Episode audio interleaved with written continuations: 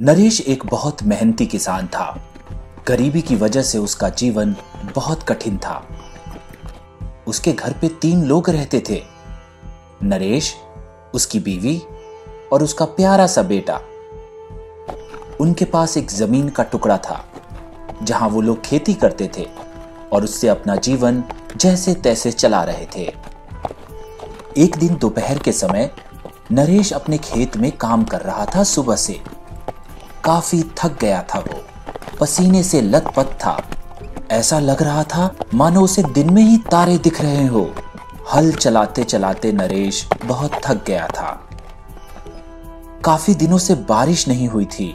मिट्टी सूख कर पत्थर बन चुकी थी। इसी वजह से नरेश को आम दिनों से ज़्यादा मेहनत करनी पड़ रही थी। हल चलाते वक्त अचानक उसका हल किसी चीज़ से टकराया। और जैसे मानो बर्तन से टकराने की आवाज़ हुई। नरेश ने फटाफट उस जगह से मिट्टी हटाई। वहाँ उसे बहुत बड़ा मटका रखा हुआ मिला। देखने में बहुत सुंदर और बिल्कुल सोने जैसा दिख रहा था। नरेश उसको उठाकर देखने लगा, पर उसमें कुछ भी नहीं था। मटका काफ़ी बड़ा था, पर बिल्कुल खाली था। जब नरेश को उसमें कुछ नहीं मिला तो वो काफ़ी निराश हो गया। उसने वो मटका वहीं साइड में रख दिया और भगवान से हाथ जोड़कर बारिश करने की प्रार्थना करने लगा। फिर उसने अपनी पानी की बोतल उठाई। पानी पीने जा ही रहा था कि बोतल से पानी उसके मटके में गिर गया। जब पीने का पानी भी सारा गिर गया और वो पानी पी नहीं पाया तो निराश होकर नरेश एक पेड़ के नीचे जाकर बैठ गया और आराम करने लगा। थोड़ी देर बाद जब उसकी नींद खुली तो वो अपने खेत पर वापस गया। जैसे ही उसने अपना हल उठाया, उसने देखा पूरे मटके में पानी भरा हुआ था।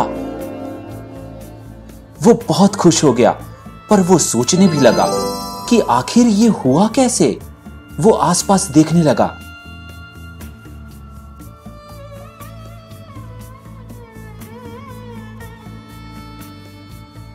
पर कहीं भी ज़मीन पर उसे पानी की एक बूंद तक दिखाई नहीं दी। उसने वो पानी अपने खेत में डाल दिया।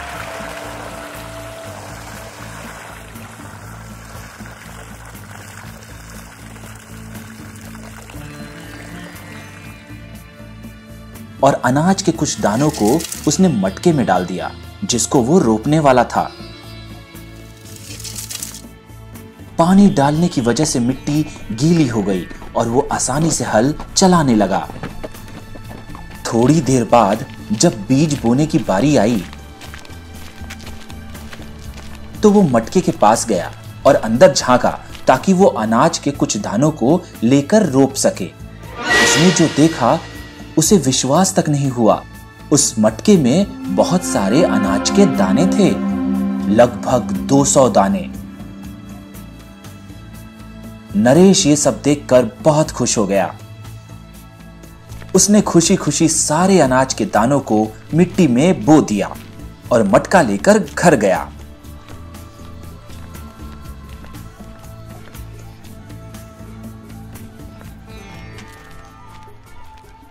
घर जाते ही उसने मटके में एक चावल और आलू डाला।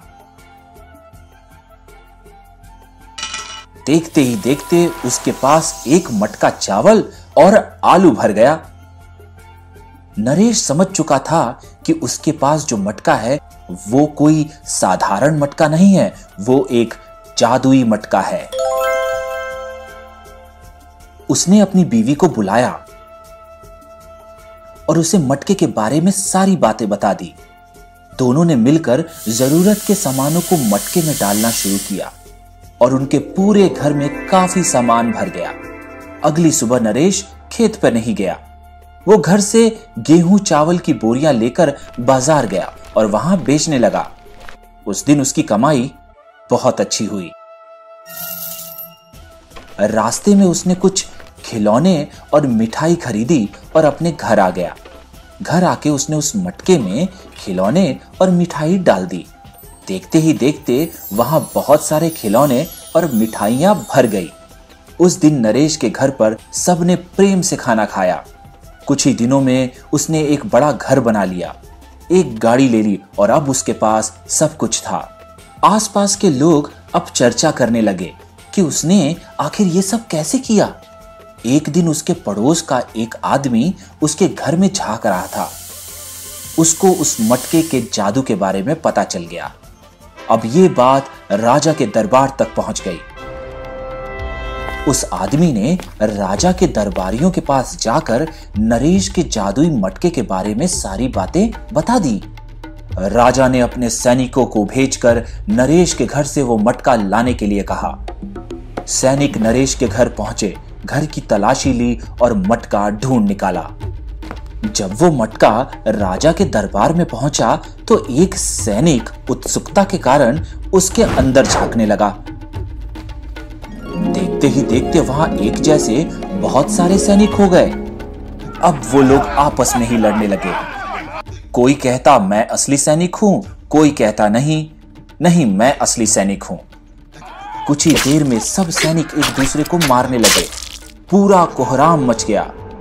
राजा के दरबार में ऐसी आफत आई कि वो भी घबरा गए। उनके दरबार में हर तरफ़ सैनिकों की लाश दिखने लगी और वो सब एक जैसे दिखते थे। ये सब देखकर राजा ने अपने मंत्री को आदेश दिया कि ये मटका ले जाकर खजाने में रख दो। आज से इस मटके का इस्तेमाल कोई नहीं करेगा, क्योंकि इससे सिर्फ़ बर्बादी हो सकती है। उधर नरेश की बीवी बहुत दुखी थी। उसने बोला कि अब हम कैसे अपनी ज़िंदगी चलाएँगे?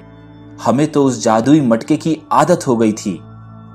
नरेश ने कहा, वो जादुई मटका अब हमारी स्थिति को बहुत बेहतर कर चुका है। हमें अब यहाँ से आगे बढ़ना है।